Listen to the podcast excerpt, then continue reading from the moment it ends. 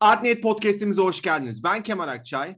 Ben Celil Sadık. Bu hafta komedi konuşuyoruz Celil ama ondan önce şöyle bir uyarı aldık. Hatta sen aldın. İstiyorsan anlat. Ben aldım ya. İzleyenlerimizden sıkı takipçimiz olan bir e, kişi Göksel'in. Sıkı takipçisi arkadaşı ya kankası. Evet, arkadaşım Başka bizi Göksel'in. kim takip eder? İşte Göksel'in dedi ki kanka dedi siz dedi manyak mısınız dedi. Niye dedim. Geçen bölüm dediniz ki dedi yılbaşı konuşacağız. Bir baktım narsizm bölümü gelmiş dedi. Dedim biz böyle bir programız Göko. Yani Biz- bizde akıl mı kaldı deseydin. Evet. Yani biz dedim böyle kafamıza göre kaydediyoruz. Mesela şu an bu programa konuş yani bu programa başlarken Kemal dedi ki evet ne konuşacağız dedi. Ben dedim ki komedi konuşacaktık dedim. Kemal şey yaptı. Aa Hiçbir şey aklımda yok ama herhalde komediyle ilgili 3-5 bir şey söyleriz herhalde. nereden başlayalım? Sanat tarihinde pek bir, bir şey yok. Sanat Nasıl yok ya? Aslında sanat tarihinde çok fazla vardır. Bir şey soracağım. Mesela şu ilgimi çekiyor. Ee, hani John Berger'ın kitabında da var ya aslında o çıplak kadınlar erkek e, göz zevkini tatmin etmek için varlar. Evet. Aslında bir işlevleri var o tabloların ve neden mesela komedide çok filmler üzerine konuşurken de bu konuya gireceğiz. Mesela e, çok işlevi olan bir durum. Hani herkes gülmek ister ve bunu sanat aracılığıyla veya işte çeşitli e, onları uyaracak e, objeler aracılığıyla yapmak hem ticari açıdan hem diğer açılardan önemli bir durum. O yüzden sanat tarihinde bence çok fazla e, böyle bir komedik unsur içeren, içeriği bu olan yapıt vardır gibi gelmişti bana. Yani yapıt e, komedi anlamında var yapıtlar. E, aynı zamanda hani bazı sanatçıların yaşadığı diyaloglar vesaire hani Vasari'den okuduğumuz bazı olaylar var. Ama hani böyle kırıp geçirecek olaylar değil de yani hani komik. Yani böyle eğlenceli şeyler var ama e, böyle resim anlamında hani Kuzey Barok döneminde özellikle e, ya da Rokoko dönemindeki sahneler hani biraz zaten Rokoko resimleri biraz muziptir, işte erotiktir. Onlar e, geliyor aklıma. Barok Bu erotizm mi, o muzipliğe erotizm mi veriyor sence? Yoksa Evet, belki de hayır, değil ama o erotik olduğu için mi bize komik geliyor şu anda? Hayır, Rokoko'da özellikle erotizm çok önde o dönemde Fransa'da. Rokoko döneminde. O yüzden de e, aldatma sahneleri, işte aldatılma sahneleri, gizli buluşmalar. İşte mesela hani hep e, bahsederim e, işte Salıncak diye bir resim var diye e, Fragonard'ın. İşte salıncak'taki kadın eteğinin altını çalılıklara gizlenmiş aşığına gösteriyor. Arkada yaşlı kocası onu sallıyor falan gibi. Ya mesela Jan Steen var. Kendisi e, Kuzey Barok ressamı. Benim de çok çok sevdiğim ressamlardan biri. Günlük yaşam sahnelerini yapıyor. Mutlu figürleri bayağı dikkat çeken bir e, sanatçı. Kendisi de mesela otoportrelerinde böyle hep kocaman gülümsemesiyle mesela ut çalarken otoportre diye bir eseri var. Mesela yani görsel olarak göstermeden anlatmak çok zor ama Jan Steen'in doğum kutlaması diye bir resmi var. Ee, bayağı eğlenceli bir resim. Zaten Kuzey Barok resimleri genel olarak böyle çözümleme yaptığın e, etrafta çok fazla eşyanın nesnenin olduğu ve her birinin hemen hemen bir sembole denk geldiği bir dönem olduğu için sanatçılar gizli gizli alttan alta mesaj verme konusunda çok iyiler. Steen de çok iyi. Mesela doğum kutlamasında anne e, resmin en sol tarafına en arkaya atılmış. Yatakta duruyor. Evin içi böyle kadın dolu. İşte kolun komşu toplanmış. Resmin merkezinde de çok yaşlı bir adam el, kucağında bebek tutuyor. Hani doğum kutlamasında biz annenin ön planda olmasını beklerken baba ön plana çıkarılmış ve özellikle babanın yaşı biraz ön planda. Etraf çok dağınık. Mesela şey var. Hatırladığım semboller üstünden söyleyeceğim sadece. İşte yatağı ısıtmak için kullanılan bir şey var. Ee, nasıl anlatayım? Karayip Korsanları'nın birinci filmini izleyenler belki hatırlayacaktır. Çok küçük detay bir sahne ama hani e, Elizabeth'in ilk sahnelerinde Keira Knightley'nin yatağını ısıtmak için böyle ne bileyim e, metal bir pide küreği gibi bir şey sürüyorlardı yatağın içine. İçi közlerle dolu. Hatırlıyor musun onu? Böyle Hatırlayamadım sahneyi. Yani şöyle daha filmin başlarında falan işte bu hatta e, korsanlar gelip de Elizabeth'i kaçırmaya çalıştıklarında on, onunla vuruyordu. Ya metal bir kürek gibi düşün ama ucu yuvarlak. Ucu daire şekli. Bir kepçe aslında ama e, kepçenin bir mekanizması var. E, daha doğrusu kepçenin ucu bir hazne şeklinde. Kapanan bir hazne şeklinde. Üstünde delikler var buhurdan gibi. İçine közler koyuyorsun. Ve o e, közleri koyuyorsun, onu yatağa koyuyorsun. Yatağı ısıtıyor. Eskiden de elektrikli battaniyeler olmadığı için. Bir arada elektrikli battaniyeler vardı. Hala var mı bilmiyorum. Neyse. Var galiba da. Onlardan bir ara ne yangın çıkardı ya. Dostum elektriğe yüzde yüz zam geldi artık. Bunu bıraktık kimse kullanmasın. Hayret bu konulara genelde ben girerdim. yani artık benim de giresim geldi. Düşün beni bile artık e, burama kadar geldi İstanbul'da yani. trafik azalmış. Evet gerçekten de öyle. Millet, millet benzin alamıyor abi. Çıkamıyorlar. Ya bilmiyorum ben önce Omikron'u yoruyordum. Bu arada kafeler falan da cumart dün akşam cumartesiydi ve böyle arkadaşlar dışarı çıktık bomboştu. Yani normalde böyle taksi falan bulamazsın. Taksiler Omikron, böyle sıra sıra olmuştu. E, Omikron Taksiye de zam geldi bu arada İstanbul'da. Bilmiyorum yani. Her neyse boş ver. Neyse. Bu arada bir şey fark etti mi Celil? Biz komedi konuşacağız dedik ve en sıkıcı bölümümüzü çekiyor olabiliriz. Yok yani. yok dur şimdi anlatıyorum ama. ee, bu işte görsel olarak anlatamadığım için, görsel olarak gösteremediğim için belki zorlanıyorum şu an ama e, işte böyle mesela e, doğum kutlaması sahnesinde o alet yerde duruyor ve üstünden herhangi bir buhar falan çıkmıyor. Bu şey demek hani çiftin yatağı soğuk. Hani o çiftin yatağı cinsel ilişkisinde bir soğukluk var anlamı taşıyor. Yine Sonra, muhabbeti buraya getirdin. E, mesela şey var. E, yine yaşlı koca ya. Hollandalılar atasözlerini ve deyimleri hem bu dönemde hem Kuzey Rönesans'ta sıklıkla kullanıyorlar. İşte onlarda şey deyimi var. Yumurtaları tavaya kırmak, çocuk yapmak anlamına geliyor. Cinsel birleşme anlamına geliyor. Etrafta şey var abi. Yerde tava var ama yumurtalar tavaya değil, tavanın dışına kırılmış. Yani adamın ta, e, yumurtaları tavanın içine kıramayacak yaşta olduğunu aslında o çocuğu yapmak için çok yaşlı olduğunu gösteriyor. Ve e, kompozisyonun sağında da bir şömine var. Şöminenin üzerine de bir hizmetçi kadın pörsümüş bir sucuk asıyor ki pörsümüş sucuğun anlamı hani belli. Tam arkada da en arkada da Jan kendi otoportresini de resmin içine yerleştirmiş ve kapıdan çıkar gibi yani tam kapıdan çıkarken kendini resmetmiş. Yaşlı kocanın arkasından boynuz işareti yapıyor. Yani adamın boynuzlandığını, e, onun e, işte kadını hamile bırakamayacak yaşta olduğunu, aynı zamanda bu bir şey vardır Avrupa sanatında bu eşit olmayan evlilik Ruslarda falan da 1800'lerde çok yaygındır. Çok yaşlı adamların çok genç kızlarla evlenmesi durumu. Ee, ki genellikle ticarete dayalı ya da toprak alışverişine dayalı bir evlilikler bunlar. Yani onları da biraz eleştirmeye dayalı bir tavrı var. John Steen'in resimleri genellikle böyle. Yani komiktir. Dişçi sahneleri vardır. Tavernada kavga eden köylüler vardır. Ya baktığınızda resmin geneli komiktir. Ya da hani e, Kuzey Rönesans resminde yine Bruegel'in resimlerindeki insan tiplemeleri komiktir. E, hiçbir zaman Bruegel'de boşta insanı yüceltmemişlerdir. Onları böyle çirkin varlıklar gibi göstermişlerdir. E, onun dışında yani aklıma çok fazla şey geliyor ama hani bunları dediğim gibi görsel olarak konuştukça da geliyor ama görsel olarak gösteremeyeceğim bir. İkincisi gerçekten şu an düşündükçe buradan bir seminer bile çıkabilir diyeceğim şeyler var ama e, onun yanında sanat tarihinde dedim ya işte bize Vakavinüslerin anlattığı ya da işte Vasari gibi yazar, ressam, heykeltıraş olan Rönesans döneminde yaşamış insanların e, anlattığı, aktardığı bazı e, hikayeler var. İşte mesela Michelangelo ile Raffaello birbirini hiç sevmez. Neden? İşte Raffaello çünkü Michelangelo'nun sanatını biraz taklit eder.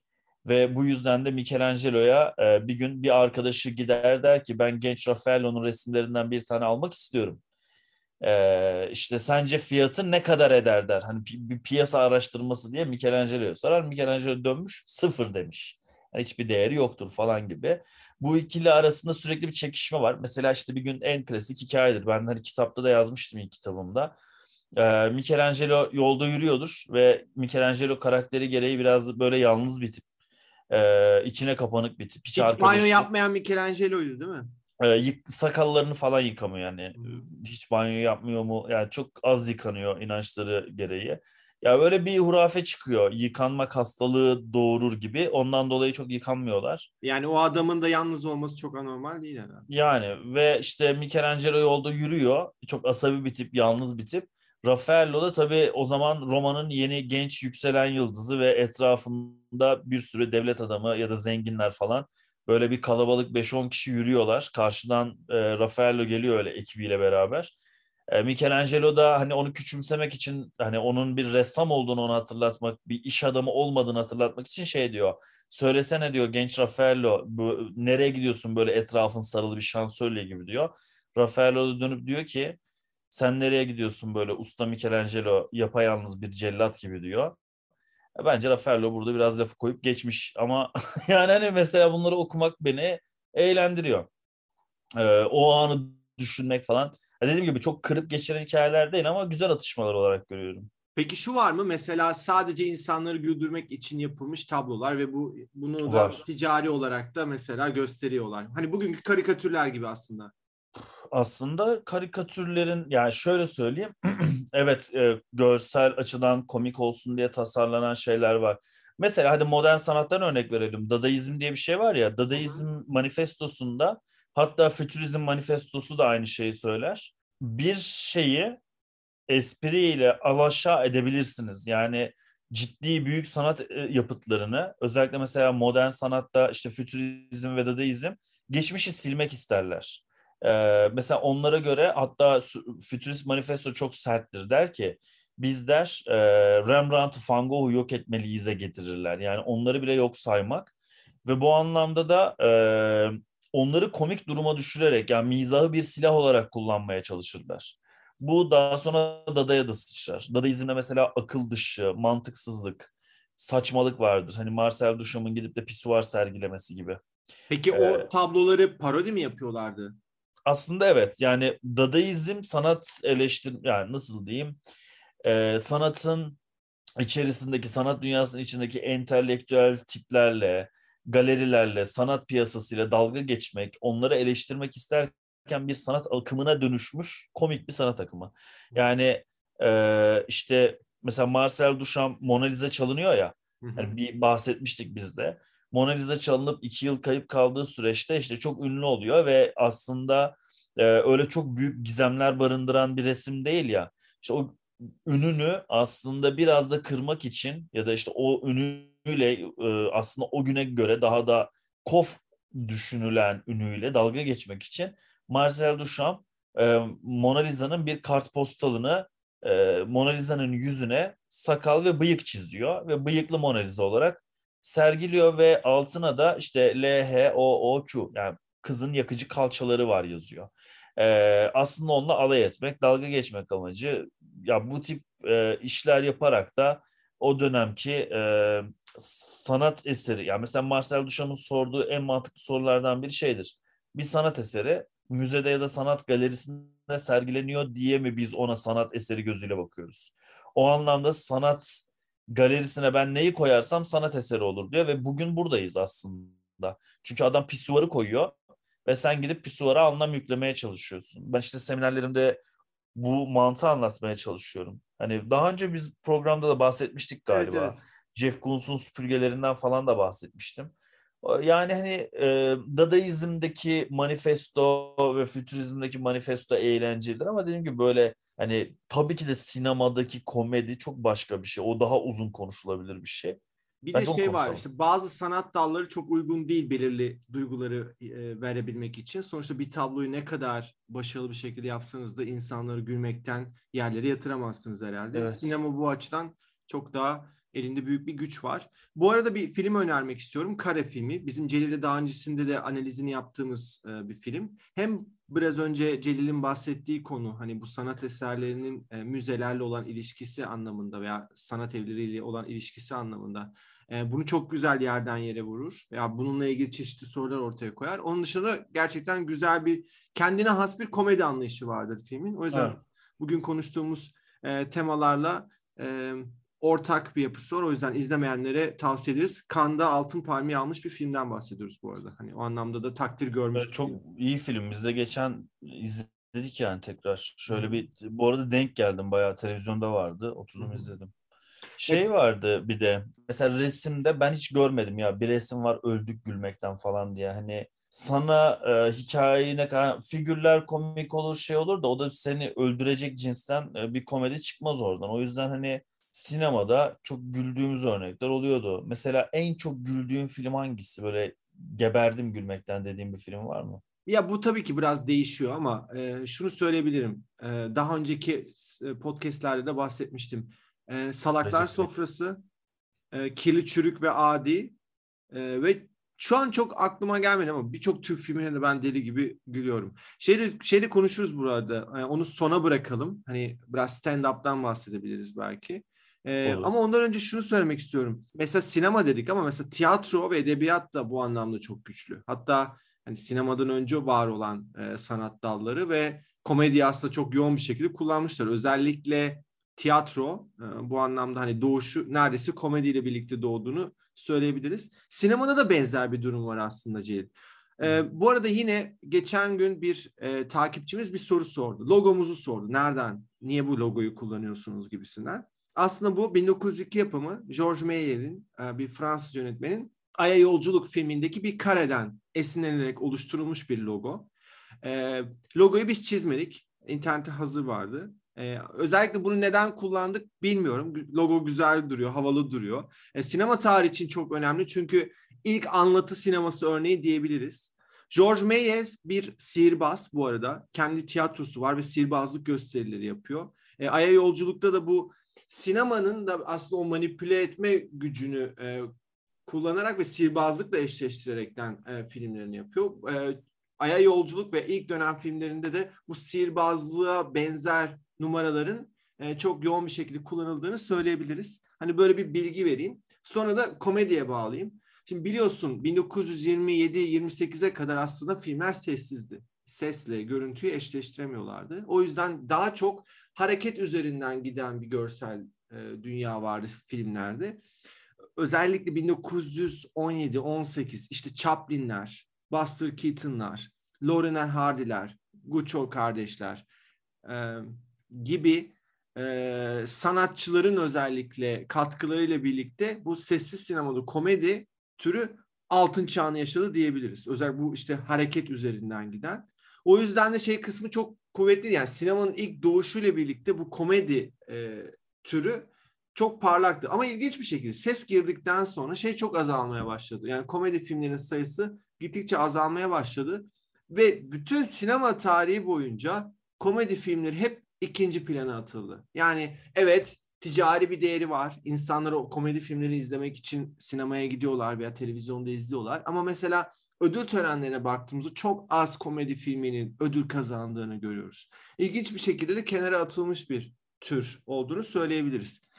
Sanat tarihinde de belki de böyle bir durum var. Sanki ciddi olursa değerli olur gibi bir durum var sanki. Bu değişiyormuş gibi hissediyorum. Bilmiyorum hani senin için sende nasıl bir hissiyat oluşturuyor? Ee, Şimdi çok... aslında ben bunu mantıklı buluyorum. Sinemada özellikle komedinin ikinci plana atılmasını. Çünkü hayat komedi filmlerindeki gibi değil. Sen de sıklıkla diyorsun ki başkalarının hayatlarını deneyimleme gidiyoruz diyorsun ya sinemada. Hı-hı. Çok katıldığım bir şey. Ve hani sonuç olarak çok gerçekçi gelmiyor. Gerçekçi gelmediği için o dünyaya beni biraz e, zor alıyor. Ama ben mesela benim en güldüğüm filmlerden bir tanesi Snatch'tir. Hani aslında konsepti komedi olmayan ama içerisinde çok güzel yerlerde komedi barındıran ya da güzel aksiyon yapımlarının içindeki komediler e, aslında daha eğlenceli oluyor. Bu ikisi bir araya getiren komedi tek başına değil de bir şeyle desteklendiği zaman bana daha büyük kitlelere hitap ediyor gibi geliyor. Örnek vereyim Sherlock Holmes filmleri, örnek vereyim Karayip Korsanları serisi. Örnek vereyim mesela sadece Buz Devri bile güzel bir hikayeye sahip aslında. Yani ilk filmde abi bebek kayboluyor hani baktığında ve üzücü bir olay var. Aile bebeği arıyor ve üç tane hayvan işte bir miskin, kap, e, kaplan ve mamut işte bebeği ailesine götürmeye çalışıyorlar. Bir öykü var.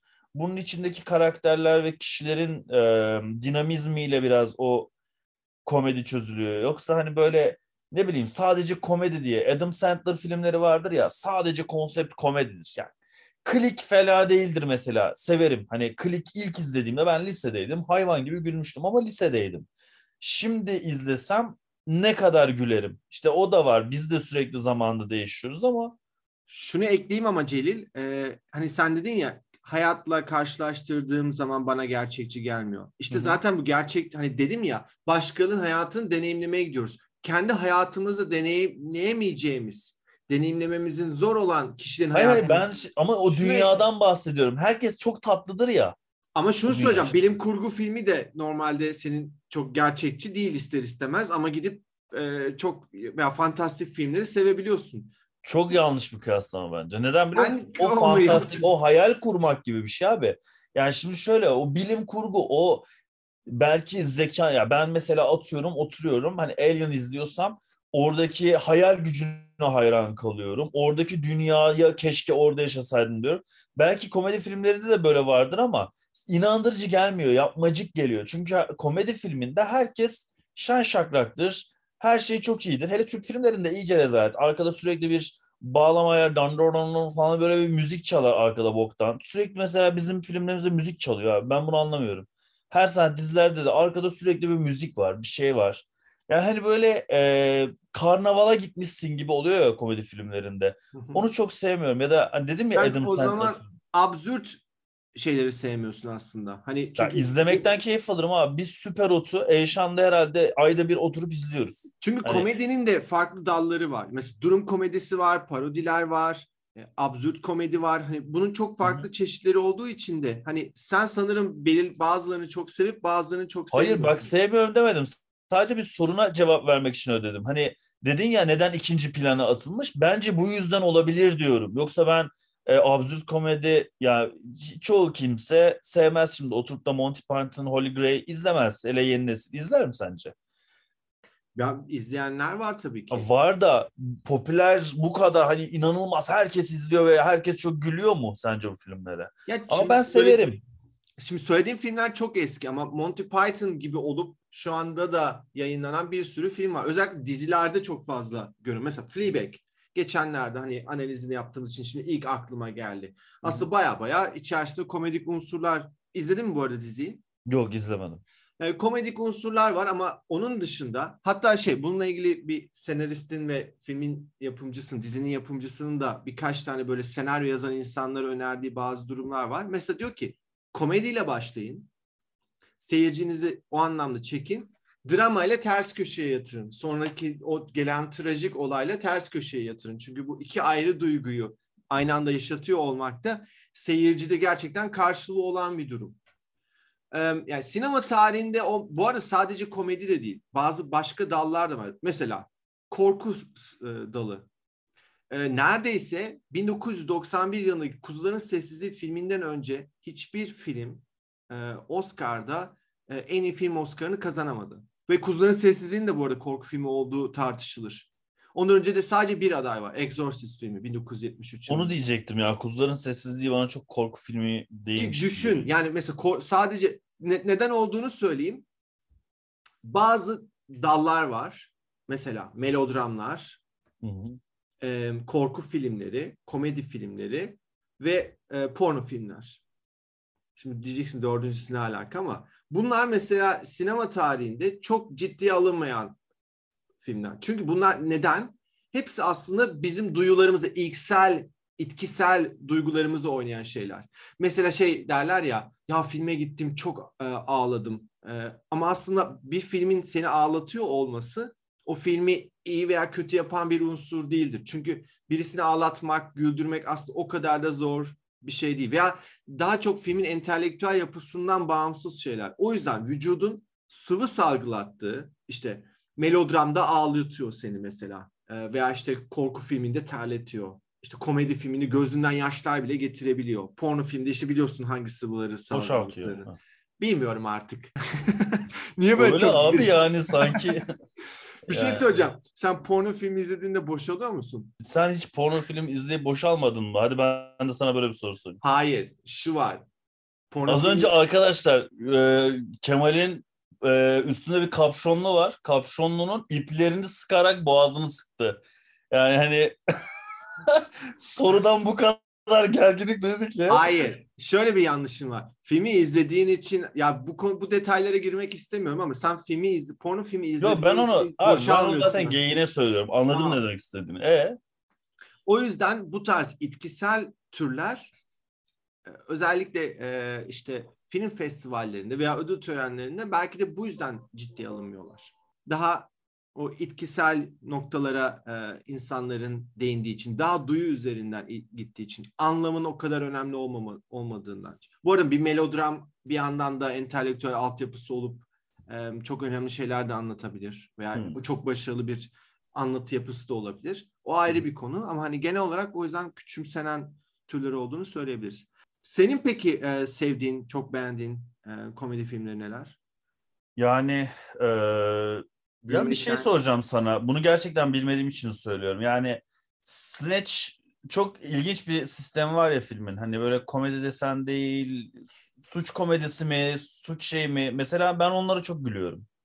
Çok güzel bir noktaya değindin. Şöyle söyleyeyim. Şimdi tür deyince e, filmi çeken adamlar çoğu zaman belirli bir tür içerisinde ya ben işte bir suç filmi çekeceğim deyip Hı-hı. çekmiyorlar aslında. Hikayeleri Hı-hı. var ve çekiyorlar. Onu o türe sokanlar aslında daha farklı insanlar. İşte filmin dağıtımcısı, eleştirmenler vesaireler. O yüzden hani senin komedi de, yani Snatch belki bir komedi filmi olarak geçmiyor olsa da sen onu bir komedi filmi olarak görüyor olabilirsin. Yönetmenin kendisi bile öyle görüyor olabilir. O yüzden sen sadece benim merak ettiğim, sana sordum. Hangi filmlere çok güldün? Hangi filmler bu anlamda seni tatmin etti? Yani e, hangi filmlere çok güldüm. Ya dediğim gibi işte mesela herkesin küçüklük döneminde oradan başlayayım hani. Çünkü her yaştan da konuşmamız gereken bir şey ya biraz komedi. İşte ortaokul lise yıllarımda absürt komedileri çok severdim. Hani buna Holy Grail de dahil, işte e, Scary Movie serisi de dahil. Sonuçta işte korkunç bir film konseptiyle bu arada korku filmleri hani iki tutunamayanın bir araya geldiği bir konsept var ya o çok hoşuma gidiyordu yani. Bir de komedi şey korku filmleri de aslında çok bazıları komik. Yani ben e, şey anlamında komik abi hani çok saçma oluyor ya ismi saçma oluyor, senaryosu saçma oluyor, oyunculukları saçma oluyor. Ve o, o seri korkunç bir film serisi bunu çok iyi tespit edip hep oradaki filmleri alıp mesela Çığlığın çok boku çıkmıştı ya bir ara. Sonra onu alıp çok What's diye işte komik bir şey çevirmişlerdi. Adam Sandler filmlerine çok gülerdim. İşte e, Along Yard mıydı? İşte Amerikan futbol, futbolcusu cezaevine giriyordu ve gardiyanlara karşı mahkumlar Amerikan futbol maçı yapıyorlardı. Bayağı eğlenceli film bu arada. Bomboş film. Dediğim gibi Superhot özellikle de arkadaşlar Netflix'te Superhot'un Türkçe dublajcısı var. Yani gerçekten çok gülüyoruz. Türkçe dublajı da hani herhangi bir kriterin olmadığı, ana avrat küfürlerin havada uçuştuğu bir dublaj yapmışlar. Dublajı yapanlar da emin olun yani çok eğlenmişlerdir. Yani izleyince anlarsınız zaten. Süper Ota çok gülüyoruz. Ee, ama Türkçe dublajı dediğim gibi. Ee, çünkü adamlar orada eğlenmiş arka planda. Onun dışında ya böyle komedi ne geliyor aklıma bilmiyorum hani. Hayvan dedektifini sever misin? Ace Ventura, Jim Carrey. Evet severim. Jim Carrey'nin filmlerini çok severim. Ya Jim Carrey'nin bir filmi var Kemal belki sen hatır, senin aklındadır. Şey e, çok silik bir tip e, Jim Carrey. İşte çok korkak, herkese karşı çok kibar, çok anlayışlı. Hatta e, karısı karısı siyahi bir adamla e, bunu aldatıyor. İşte üç tane dev gibi Me, me siyahi... Myself and Iron. Abi çok tatlı filmdir. Bak mesela çocukken onu o kadar severdim ki içinden bu sefer tam zıttı bir karakter çıkıyor Jim Carrey'nin falan. Acayip severdim o filmi. Jim Carrey filmleri zaten komiktir. Geçen oturduk Maske izledik ve Hangover. Ee, ya herhalde Tim Miller miydi yönetmeni? Um, Joker'in. Hang, Hangover'ın yönetmeninin ismini hatırlamıyorum ama. E, Joker'in yönetmeni kimdi? Todd Phillips. Todd Phillips mi? Evet o da Hangover bakacağım. Hangover da galiba Todd Phillips'in.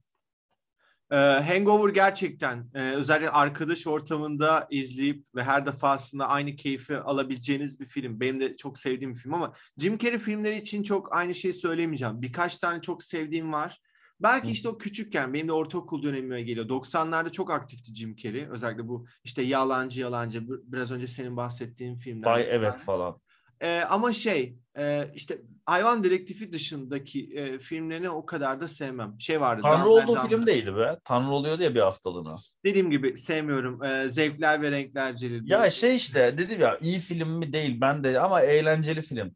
Hangover'da mesela Hangover benim en sevdiğim komedi türü. Ya en sevdiğim e, komedi filmi kesinlikle Hangover ya. Hani çünkü abi üç filme de ben çok gülüyorum. Bir de şeye çok gülmüştüm son zamanlarda. Çok komedi değil bir biyografi filmi ama işte şey e, DiCaprio'nun oynadığı adını unuttum. Wall Street'te Wolf of Wall Street. Ha ya abi orada mesela Yona Hill'le birlikte acayip iyiler. Hani çok güldüğüm bir film oldu. Çok eğlendiğim bir film oldu. Çok uzundu ama hani çok da sıkmadı beni. Groucho Marx'ların Dark Soap var. 1933 yapımıdır. Ee, ya çok ön, övülürdü e, Groucho Marx'lar ve ben de böyle birkaç sene önce ilk defa izlemiştim. İnanılmaz komik. Hatta şey vardır. E, sette böyle e, setin arka planındaki insanlar gülmekten filmi çekmiyor, çekemiyorlarmış. Hmm. Yani o kadar komiktir. Yani o dönem bu arada Chaplin'ler, Buster Keaton'lar 1920'lerde çekilmiş olmasına rağmen gerçekten günümüzde bile izlediğinizde e, çok keyif aldığınız filmler oluyor. E, o yüzden ben öneririm. Kirli ve Çürük Kirli Çürük ve Adi filmini söylemiştim. Yine Steve Martin'i ben çok seviyorum. Genelde bilmiyorum. E, sevine çok rastlanmıyor ama Planes, Trains and Automobiles. Bir tane hmm. adam vardır ve Şükran gününde ailesinin yanına gitmek istiyordur ama şehir dışındadır. Tabii ki Şükran günü olduğu için bütün o uçaklar vesaire hani yol e, araçları böyle doludur. Onun o ailesinin yanına ulaşma e, mücadelesini anlatır. Benim çok hoşuma gidiyor açıkçası.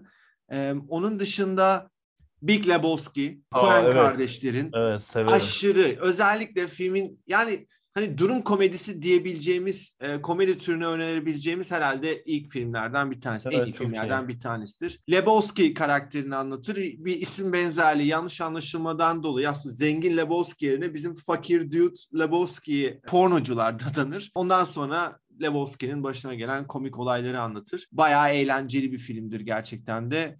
Ve sinema en ikonik karakterlerinden bir tanesi olduğunu söyleyebiliriz Lebowski'nin. Borat çok sevmem. Ee, bilmiyorum sen ne düşünüyorsun ama. Çok sevmem. E, özellikle yeni filmi de çıktı. E, nedense bayağı da e, tutuluyor. Yarışmalarda falan da e, ilginç bir şekilde e, böyle en iyi film dalında aday gösteriliyor en azından. E, ama hiç sevmediğim bir komedi anlayışı diyebilirim. Ben o para, parodileri çok sevmiyorum. Groundhog Day vardır. Bugün aslında dündü diye sanırım Türkçe'ye çevrilmişti.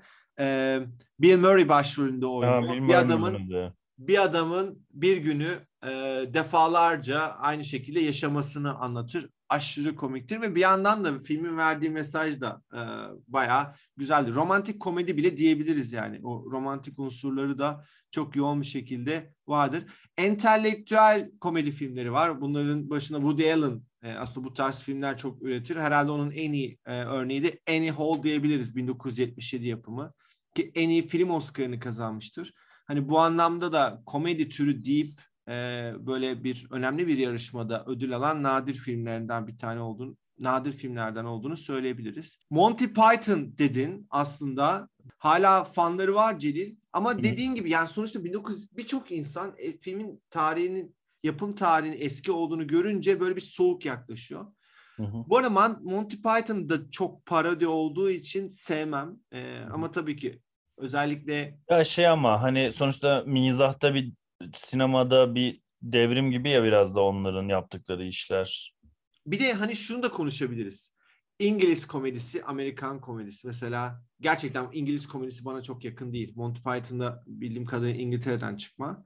Ee, o yüzden ben ya bu arada yine de severim. Neredeyse bütün filmlerini izledim ama hani böyle ölüp de bittiğim bir tür değil. Bir de şöyle bir şey bilgi var e, Celil.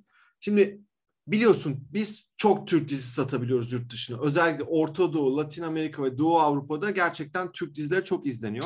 Ama fark ettiysen eskiye oranla biz artık çok az komedi dizisi, çek komedi dizisi çekiyoruz. Çünkü komedi kendine has, o coğrafyaya has unsurları barındırıyor. O yüzden biz mesela o zengin, e, malikanede geçen dizileri satabiliyorken komedi filmlerini satamıyormuşuz. O yüzden de artık komedi filmi Türkiye'de çok nadir yapılmaya baş e, yapılıyormuş. Yani genelde yerel seyirciye yapılıyor. O yüzden siz ne kadar böyle nitelikli filmler yapıp başka ülkelere onları ihraç edebiliyor olsanız da komedi filmi çok zor. En zor türlerden bir tanesi.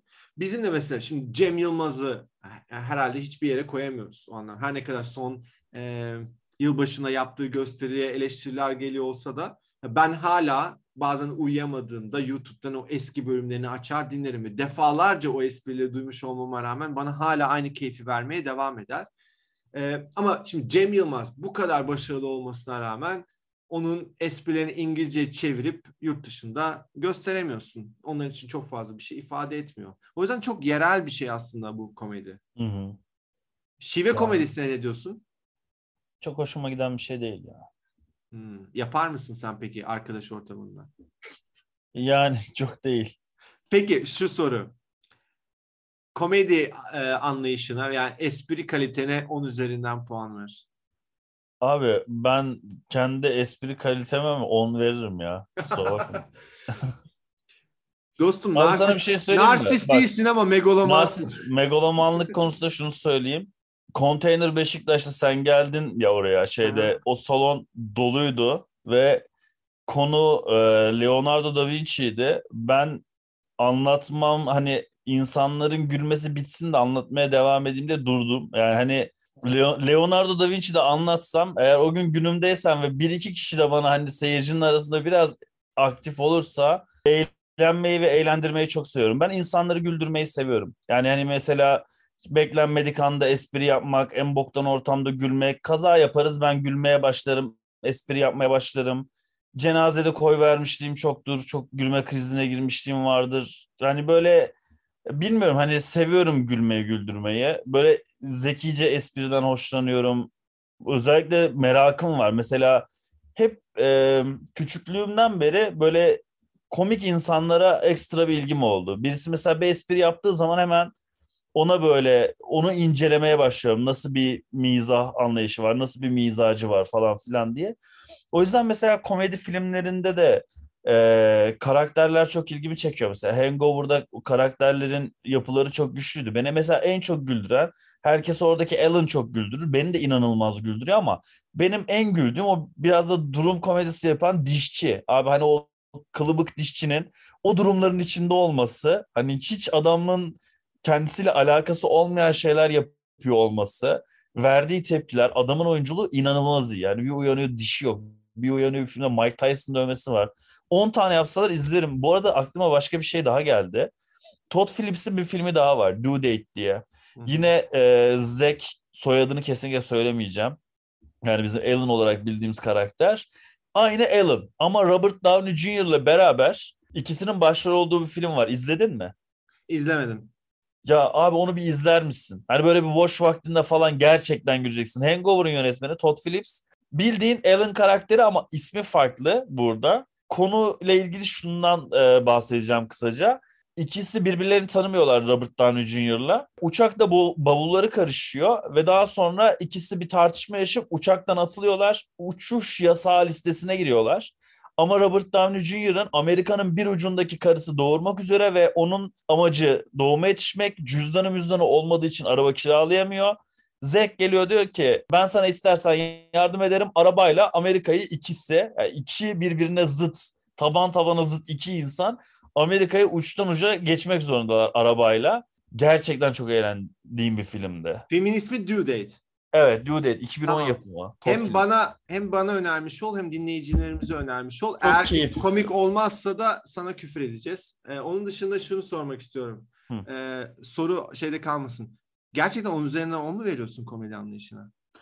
Ya bilmiyorum bu arada hani e, Biliyorsun Cem Yılmaz seviyesindeyim diyorsun. ya abi 10 üzerinden 10 dediğim ben halka göre 10 üzeri 10'um dedim. Cem. Yılmaz'a göre e, 10 üzeri 1 olabilirim. Bu değişir ben kendi kafama göre şeyim. Ya mesela benim hayatımda en güldüğüm insan Cem Yılmaz hani e, o anlamda stand up izliyorsam. Tamam E, o 10. Ona göre ver şimdi kendine puan. Ha o 10 mu? Abi Evet. Cem Cem Yılmaz'ın olduğu yerde biz 2-3 falan. Ya Yani. anlatamıyorum. Şimdi genel olarak Cem Yılmaz dediğin sen sen 10. versene. Sen e, sen bana da ver kendine de ver konu kapansın. Kendime 4 veriyorum. Sana puan vermiyorum. Yani şey olarak bu topa girmiyorum.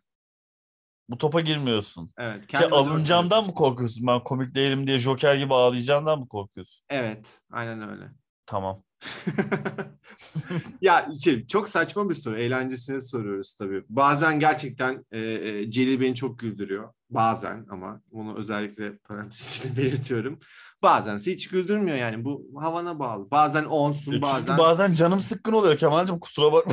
E, tamam işte yani o yüzden de şey bu, bu bir tuzak soruydu. Sen ama hemen tuzağa geliyorsun kendine puan veriyorsun. 10 Ya, ama 10 da verilmez ya. 10 olsan da 10 dememen lazım. Abi zaten mi? o da bir şakaydı farkındaysan yani. Ama hiç komik olmayan bir şakaydı sanki.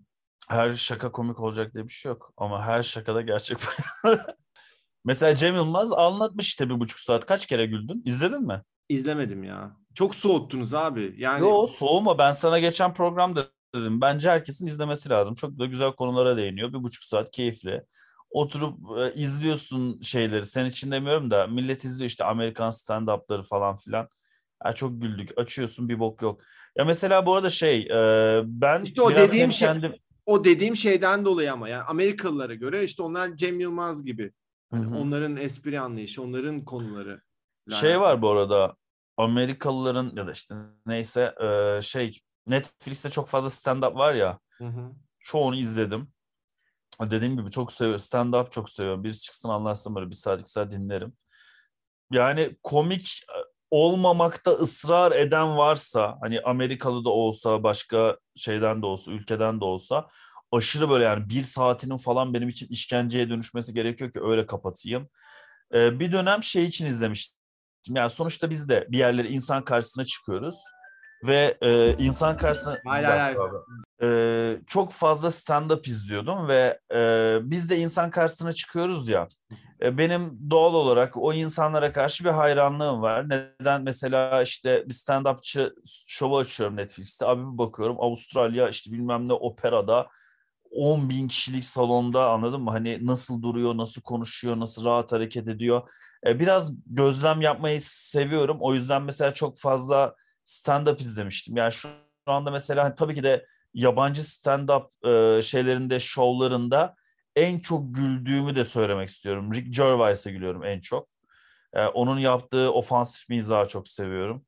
Hannah Gatsby'nin şovu fena değildi. Onun stand-up'larından hep bahsederim zaten. O iyiydi. Ee, Celil şunu soracağım. Lafını bölüyorum ama hani önerilerini tekrar alırız. Sana bir challenge, e, sana bir görev vermek istiyorum. Gö- görev değil de challenge'ın Türkçesi ne olarak çeviriyoruz? yani ne olabilir challenge'ın? Kapışma gibi falan. yani. Kapışma. Okey öyle olsun. Yani- Bilmiyorum. Herkes anladı artık. Challenge kelimesi Evet. artık neredeyse Türkçe gibi bir şey oldu. Ee, Meydan okuma. Meydan okuma. Evet. Sana bir meydan okuyorum.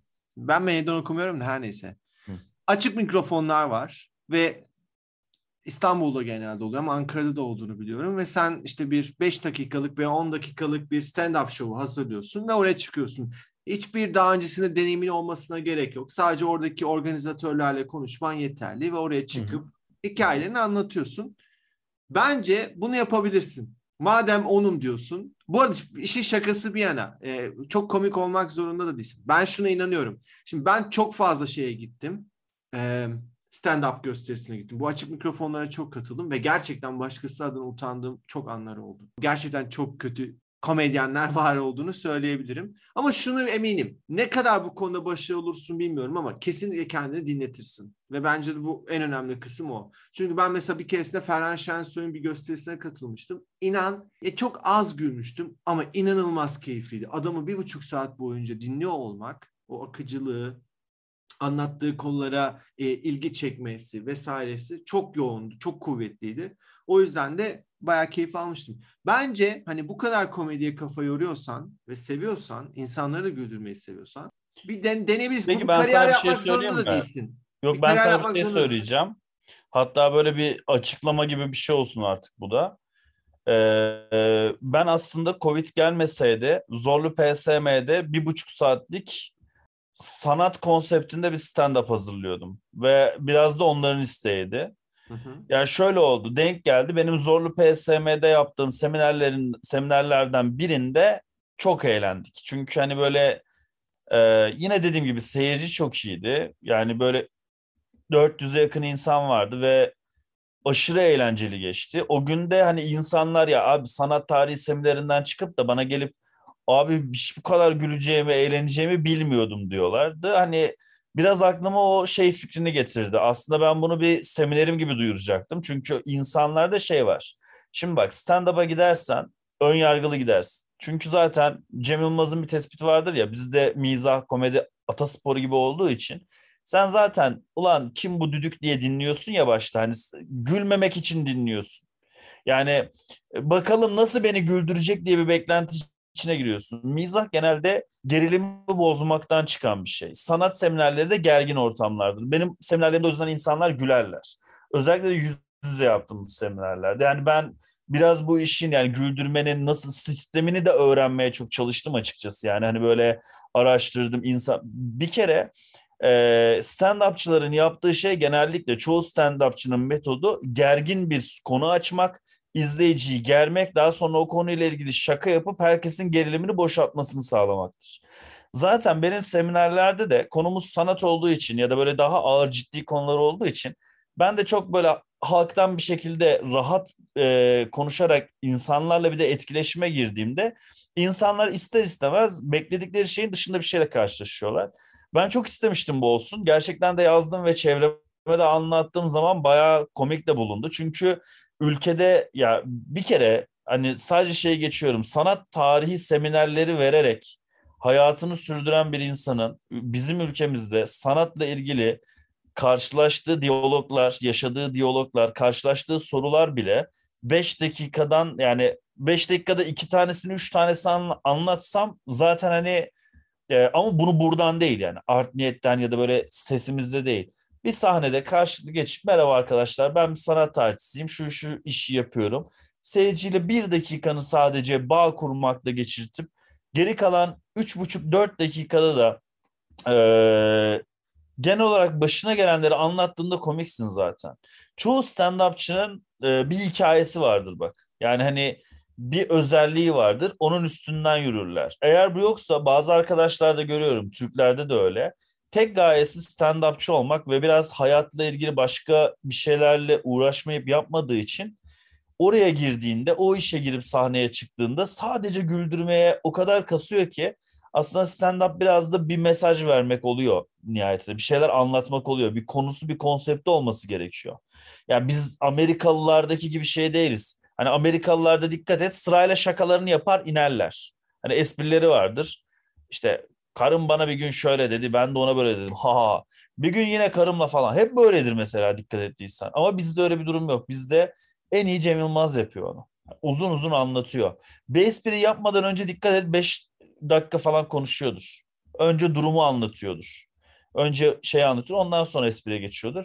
Ya böyle bir şey düşünmüştüm bu benim hayalim aslında. Hani böyle benim amacım sanat tarihçisi olmak. Hiçbir zaman böyle konumdan konseptimden çıkayım diye bir şey yok. Ya işte Ama, dediğim gibi bunu kariyer olarak düşünmene gerek yok. Evet Farklı eğlendirerek sevdirmek konusunda böyle farklı daha önce yapılmamış bir iş yapmak istiyorum.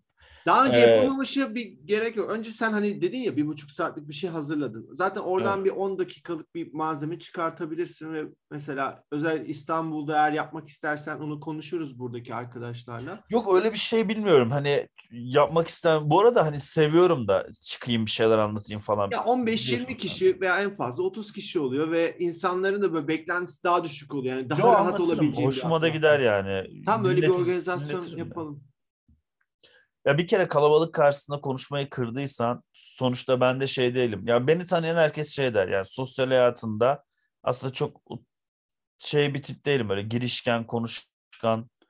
Yani böyle atıyorum dışarıda bile çok şey yapamam yani böyle. Hani bazı insanlar vardır ya çok özgüvenlidirler. Etrafı kendilerine toplarlar bir anda şakalar. Öyle değilim ama hani sonuçta yapa yapa bir korka korka başladık. Yapa yapa da alıştık gibi bir durum oldu. Seviyorum çıkıp bir şeyler anlatmayı. C senin bunu başarabileceğine inanıyorum ama şu, şu şundan çok farklı. Yani sen şu an sanat tarihi anlattığında çok rahatsın ya. Kaç kere seminer vermişsin. Bazen ODTÜ'de 250 kişiye karşı e, konuşma yaptın. Ama ben sizi güldüreceğim deyip o sahneye çıkıyor olmanın sanat tarihi anlatmaktan birkaç kat daha zorlu olduğuna inanıyorum ben. Ve ona adapte olmak bir süreç gerektirir. Yani İşte aslında yine öyle. Ee, az önce anlattım. Zaten onu diyorum ben. Ben sizi güldüreceğim diye çıkmıyorum. Hayır, ya benim ama... ilk hazırladığım şey de öyleydi. Yani ha bunu yaparsan diyorsun olmaz. Evet yani bir o yüzden yapmak istemiyorum onu zaten. Stand-upçı gibi çıktığında gerçekten Hı-hı. o çok zorlu bir sürece giriyor. Ve ben şöyle söyleyeyim. Bazı işte bu e, açık mikrofonlara çıkan stand-upçıları birkaç kere dinledim ve aynı esprileri yaparken gecelik performansları bile çok değişiyor. Yani o anki ruh halin, o anki seyircinin tepkisi, yani seyirciden tepki alıp alamamak. Bir tane esprine gülmediler mi? Bittin yani Bizim oradan için de öyle bu arada. Bizim evet yani seminerlerde bile benzer bir süreç var gerçekten de. Ya benim bir, bir de bu oluyordu çok... da böyle şeyler. bir de bu çok teknik bir mesele. Yani şey gibi düşünüyorlar. Böyle doğal komik olmak gibi düşünüyorlar. Burada bir performans sergiliyorsun. Aslında o sahneye çıktığında ister bir tiyatro oyunu olsun, ister bizim gibi seminer veriyor ol, istersen stand-up yapıyor ol, bir performans sergiliyorsun ve bunun bir matematiği var.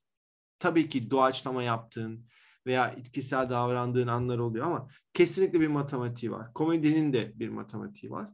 Ee, o yüzden de buna da Yok, zaten o benim işim değil diyorum ya. Ben öyle bir şey yapmıyorum. Benim zaten yapmak istediğim program e, yani o konuşma aslında ya. Hani eğlenceli bir e, TEDx konuşması gibi de düşünebiliriz. Bir buçuk saatlik falan ama oldukça eğlenceli ve insanı sürekli konuda tutan. Hani böyle gülmekten ağlatırım da değil yani. Hani güleceğiz ve ülkedeki bir sorunu uzun uzun konuşacağız. Hani sanat konusunu uzun uzun konuşurken çok komik örnekler vereceğim. Hani ben benim güldüğüm, çevremin güldüğü olaylar hani o, onu biraz zaten hani hem seminerlerdeki enerji hem de insanlara ben bu projeyi anlatıp e, nelerden bahsedeceğimi biraz anlattığımda hani o işi organize eden insanlarda olan bu tutara geldiği için beni de biraz gazladılar ama işte korona sayesinde ev online falan derken o da unutuldu gitti yani ben de Dostum, hiç öyle bir şey o yine organize edilir ama 10 üzerinden 10 komiyim dediğin için biraz beklentim yüksek olacak onu söyleyeyim. Yani beni güldürmen zor olacak. Diğerlerini bilemem Yok ama. seni güldürürüm o sorun değil. Ben senin normal duruşuna gülüyorum Celil'cim. Şimdi insanlar tabii ki bizim sesimizi dinliyorlar ama biz aslında Zoom üzerinden yapıyoruz ve kameralarımız açık. Böyle Celil'i gördükçe gülesim geliyor mesela. O yüzden hani benim için değil aslında o dinleyicilerimiz için. Her neyse merakla bekliyoruz. Bak bu projeni bilmiyordum. Ee, seni zorlayacağım bundan sonra yapman için. Gaza getireceğim. Ya Bilmiyorum. umarım işte bu kaldı bizim o iş. Ee, yani Kalmadı kalmadı olacak yani. o iş. Yapmayı gerçekten çok istiyorum böyle bir şey. Hatta kaydedip e, bir yani atıyorum dijital herhangi bir platformda da gösterilsin çok isterim. Ya Güzel. buradan da eğer Netflix yetkilileri falan izliyorsa Dostum işte bak buralarda hata yapıyorsun. Direkt Netflix dedin. Yani şey diyeceksin hani o tarz platformlar diyeceksin. Şimdi Blue TV'nin herhangi bir yetkilisi dinliyor olsa yani Blue TV'de gurur yapmasın desin ki Netflix'ten önce ben kapayım desin. sonra Gain, Exen onlara ne diyorsun? Ee, ya e, nasıl diyeyim? Hepsi hepsi de var aslında. Hepsine hepsinde de Hepsi şeyim canımız var. ciğerimiz diyor musun? He- hepsini de izliyorum gerçekten. Ya çünkü Netflix'te bakıyorum, sıkılıyorum, Blue TV'ye geçiyorum, oradan Exxen'e geçiyorum falan. Hadi Exxen'de yine çok bir şey olmuyor da. Şimdi ben o platformları hiç takip etmiyorum. Ee, genelde ben hala torrentçiyim. Bu arada bunu gururla söylüyormuşum gibi olsa da aslında e, yani biraz da mecburiyetten. Çünkü e, her platformda istediğim filmleri bulamıyorum ve devamlı film izliyor olmam lazım. O yüzden de maalesef e, o platformları takip etmiyorum, edemiyorum. Şimdi ama sana bir sorum var. Hı. Bu dört platformu sıralamanı isteyeceğim birden dörde kadar. Gain. Neden gain olduğunu sormayacağım. Evet ama güzel. İki. Ee, iki Netflix. Tamam. Üç. Üç Blue TV. Dört de Exxen. Ya Exxen'in e, gibi dizisini biliyor musun Feyyaz Yiğit'in? Yani şey e, reklamlarını çok gördüm. Daha Abi çok inanılmaz seviyoruz. Yani hani böyle e, çok eğleniyorum. Gerçekten çok komik. E, Bak bir komedi olduğu için söyleyeyim. Çok başarılı. Keşke öyle işler artsa diyeceğim artmasın. Sadece o olsun ve sadece onu izleyelim. İkinci sezonu başladı. Daha birinci bölümünü izledim. İkinci bölümünü izleyemedim. Ama çok e, eğlenceli. Onu onun için izliyorum. Yoksa Exxen'de çok işim yok. Bir de Şampiyonlar Ligi maçlarını falan hani takip ediyorum. UEFA Kupası maçlarını oradan takip ediyorum. Onun dışında e, işte Netflix, Blue TV takılıyoruz. Şey e, son soru olsun ondan sonra kapatalım. Şimdiye kadar seni en çok güldüren diziyi soracağım. Yabancı da olabilir, yerli de olabilir. Şimdiye kadar beni en çok Sen güldüren düşünürken ben kendiminkini söyleyeyim. The Söyle. Office. Kesinlikle ama Amerikan versiyonu. Ne? The Office. Ha Office. Ya inanılmaz keyif alıyorum. Özellikle ilk ilk ilk özellikle ilk 8 sezonunu böyle hiç e, duraksamadan e, izlemiştim. Steve Carell favori adamımdır. Özellikle oradaki Michael karakteri. E, hala böyle e, moralimin çok iyi olmadığı anlarda YouTube'da o en güldüren e, en önemli sahnelerini açıp izlerim tekrardan böyle kendime gelmek için. O yüzden The Office diyebilirim. Peki buna böyle hmm, gerçi girer mesela Rick and Morty diyebilirim ben de. Hani İlginç bir şekilde bir bölümü izleyip o kadar da hoşuma gitmediği için bir daha da şans vermemiştim. Abi Ama bilim çok, kurgu çok hani yani sinemaya da hani şeysin ya. Ya How I Met Your Mother'ı sever, severdim. Hani onu da 5 sezon izledim bu arada. Hani söyleyeyim ilk 5 sezonu çok iyiydi. Çok eğlendiriyordu ama ondan sonra biraz kabak bir tane seçeceksin. Rick and Morty abi o zaman. Yani en Tamam. çok böyle izleyip takip edip çok güldüğüm o vardı. En çok güldüğüm o vardır yani. Son zamanlarda aklımda o var. En az komik olduğumuz e, bölümümüzü bitirmiş bulunmaktayız. E, bizi dinlediğiniz için çok teşekkür ederiz. Evet bir şey söyleyeceksin ağzında kalmasın. Bir şey diyecektim unutturdun ya. Niye ne ne dedim de unuttun? Neyse zaten e, bizim enerjimiz de şey gibi komedi konuştuğumuz bölüme bak. Niye düşük Celil? Bu dolar euro. Sırtım ağrıyor. Nasıl zor oturuyorum karşına görüyor musun? Abi senin bak bu tarz şeylere inanmam ama kesinlikle kurşun döktürüyor olman lazım. Celil rahat son iki aydır hasta ve o kadar ilginç hastalıklar geçirdi ki burada isimlerini Evet. söylemek istemiyorum. Ee, bayağı ilginç hasta. Bak sadece çıkıp bir tanesini anlatsam kırarım ha. Bence Gerçekten mi? anlatma çünkü ya o kadar da kırılmasınlar. Eyşan'ın bana bir bakışı var anlatma diye. Ya neyse. çünkü Tamam. yani herkesin komedi anlayışına uymayabilir o hastalığın. O yüzden bence burada bırakalım ama yani senin bir kurşun döktürmen lazım o kesin. Şimdi millet yazacak abi hayırdır geçmiş olsun. Onları artık özelden sen cevaplarsın. Ne hastalığına e, sahip olduğunu. Yani Tamam. daha doğrusu ne hastalığı geçirdiğini söylersin. Unuttuğun şey aklına geldi mi yoksa bölümü kapatalım mı? Gelmedi ya kapatalım bölümü. Ama şimdi ben Ee, çok merak ettim senin söyleyeceğin şeyi. Gitti ya. Bir film mi. Ya Türk filmi konuşmadık ya. Bir, bir de Türk filmi söyle diyecektim. Ee, en güldüğüm mü, en sevdiğim komedi filmi? En sevdiğin komedi filmi Türk. Her şey çok güzel olacak. Aa, aşırı güzel. aşırı seviyorum. Bence bu ara çok nitelikli, kaliteli bir film Evet. değil ama aşırı seviyorum. Güzel. Tamam bunu Senin- öğrenmek istemiştim. Senin aklına gelmedi mi? Benim aklıma ya işte Vizontele geliyor. İşte öyle çok klasik şeyler geliyor ama onlardan da böyle çok e, şu anda yüksek değilim onlara karşı. İşte Gora, Yahşi Batı Hı hı. falan. Ne bileyim, güzel onları böyle severim bu arada. Güzel mesela de hani Ölümlü Dünya'da- en sevdiğim bir tane söyleyemiyorum şu anda. Ölümlü Dünya'da başarılı bir örnekti bence son yıllarda. Ölümlü Dünya'daydı bence Cinayet Süsü'deydi. Çok böyle millet kıyasladı Ölümlü Dünya ile falan ama güzeldi yani güldüm. Ee, Cinayet Süsü kötüydü be Celil. Güldüm Senin- abi. Ben şey özellikle şey sahnesine çok güldüm. Aklımda o çok kaldı. Ee, adamla internetten konuşuyorlar ya. Ya bak şöyle lafını Ha. bölüyorum. Şu yüzden lafını bölüyorum. Filmin içerisindeki herhangi Recep İvedik'te de gerçekten güldüğüm sahneler var. Ve ne bileyim bu tarz herhangi dediğim gibi ben Emrah filmlerinde de ağlamışlığım var. Ama bu filmleri iyi yapmıyor ya. Hani Okey. cinayet, Ha, evet o cinayet- açıdan bakarsan ha tamam. Ben, o, o açıdan bakarsan okey evet. Ölümlü Dünya daha iyiydi. yani bir de neden karşılaştırılıyor onu da bilmiyorum. Hani Ya ben de hani mantıksız olsun. buldum. O da kendi içinde fena film değil ya. Ne bileyim bana öyle geldi. Ya. Ama senin e, film eşin biraz düşük komedi film. Yani komedi filmlerine karşı daha tahammüllüsün sanırım. Ya çünkü komedi filmini beklentim sıfır izliyorum. Yani hani böyle bomboş izleyeyim, güleyim, eğleneyim. Hani o çok şey değil. Bir oyunculuğa bakmıyorsun, yönetmene bakmıyorsun, hiçbir şeye bakmıyorsun. Ama mesela oyuncusu yönetmeni sağlam atıyorum. Todd Phillips ve Hangover filmleri kendini aşırı belli ediyor mesela. Orada dikkat ediyorsun belli bir süre sonra yükseliyorsun ama hani bana şimdi korku filmi için de aynı şey geçerli bu arada benim. Hani korku filmine de karşı şeyim yoktur. Açar izlerim hiç beklentim olmaz. Ya korku filmlerinden bayağı kaliteler var. Her neyse o ayrı bir konu da şunu söyleyeceğim. Yo var var yok demedim abi sen diye dedim şey. Uyuz, uyuzum bu gece. Bugün hiçbir şey yapamadık ya. Evet ya o enerjimiz olmadı. Her neyse bunu telafi ederiz e, sayın dinleyicilerimiz. Ama şunu merak ettim yine. O hatırlayamadığın şey gerçekten bu muydu? Türk filmleri miydi? Bence evet değil. evet. Sen hala Gerçekten böyle öyleydi de bir şey soracağım sana. Senle benim narsizmimi puanladılar mı? E, o bölümü yayınlamadık ki. Nasıl Yayınladık mı? yayınlam- Yayınlamışsın işte. Aa doğru yayınladım. Yo kimse hiç mesaj atmadı. Bana sadece e, Göksel'in dedi ki biricik dinleyenimiz kanka dedi sondaki dedi e, narsist göndermen de çok iyi dedi. Hitlere nasıl soktun lafı dedi. Çok güldüm dedi o kadar. Bu başka da hiçbir şey demedi yani.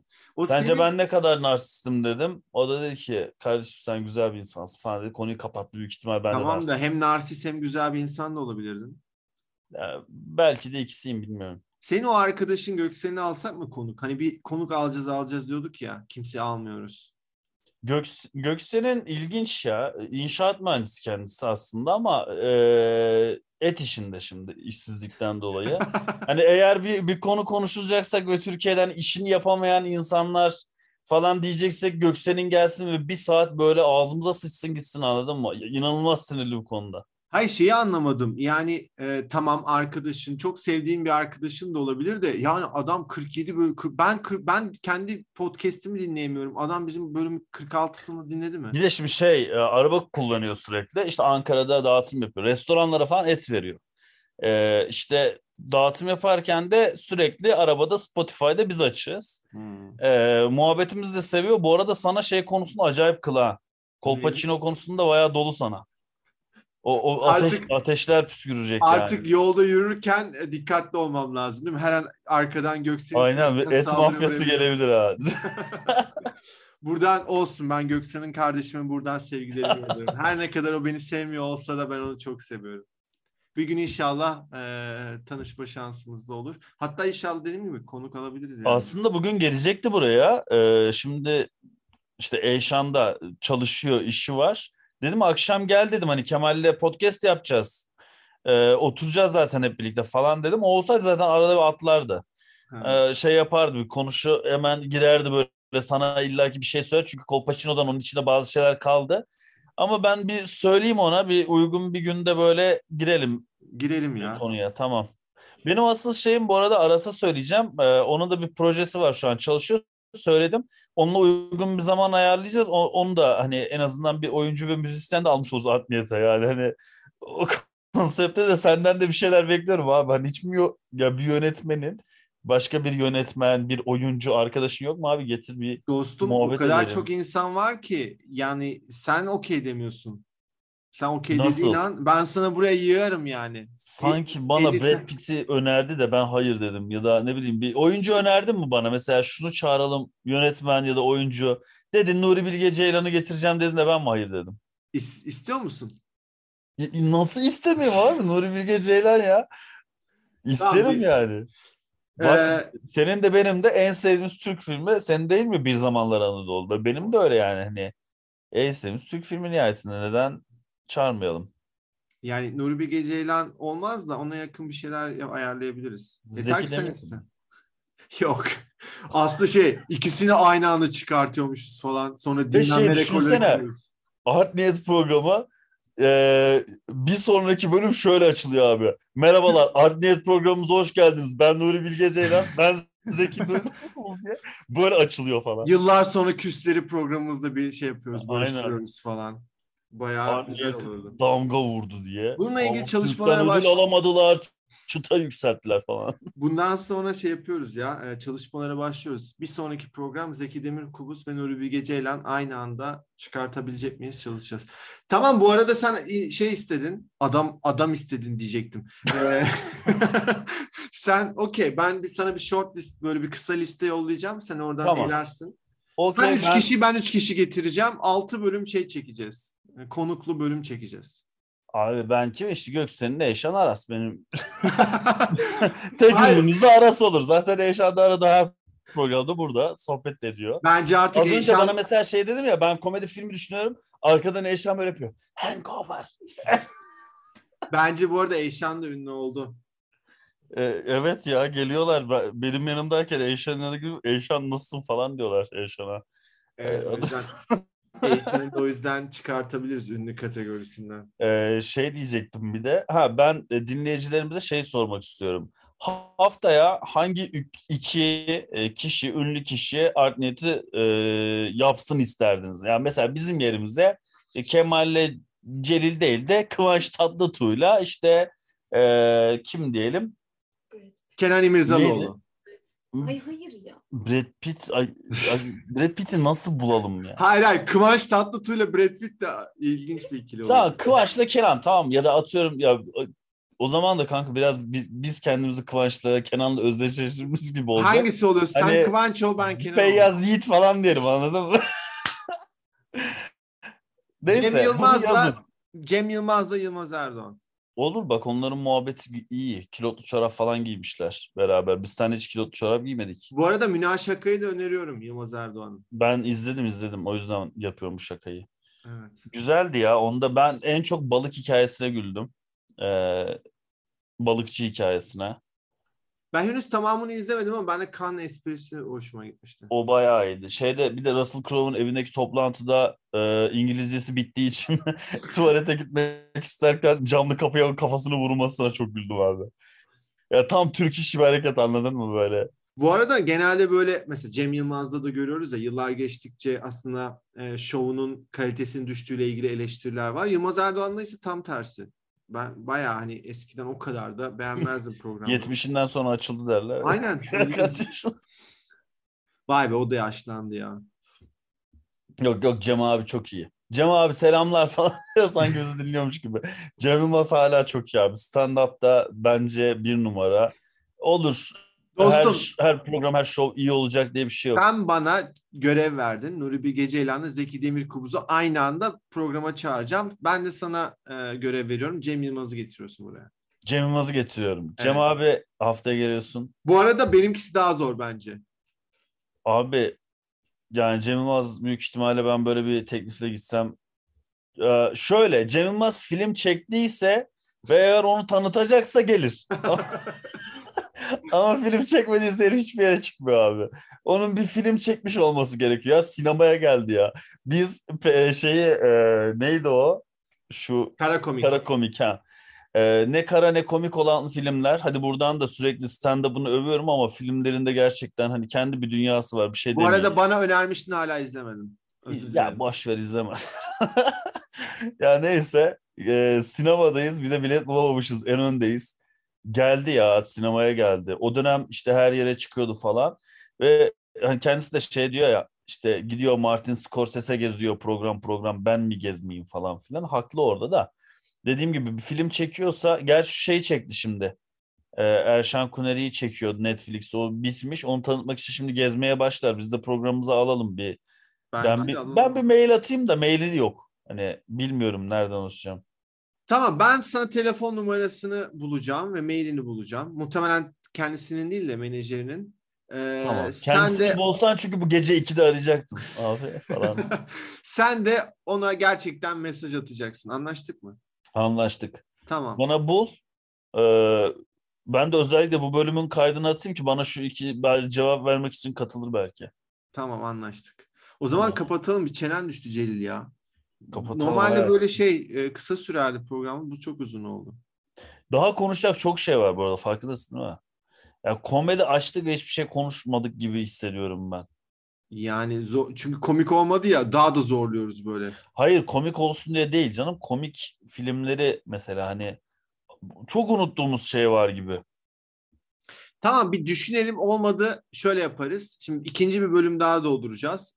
Eğer ki gerçekten çok fazla konuşulacak şey olduğuna inanıyorsan bir bölüm daha do- şey komedi konuşuruz. Ben pek inanmıyorum. Olmadı başka bir bölüm. Anlaştık. Düşündüm de bırakalım bitirelim burada. Bence de olmadı. Başka bir Birkaç şey konuşalım. 5-10 Tamam. bölüm sonra bir daha komedi konuşuruz. Tamamdır. O zaman Celil'cim seni öpüyorum. Dinleyicilerimizi öpüyorum. Ve gelecek hafta görüşmek dileğiyle diliyorum. Herkese eee, görüşürüz diyeyim. Yani.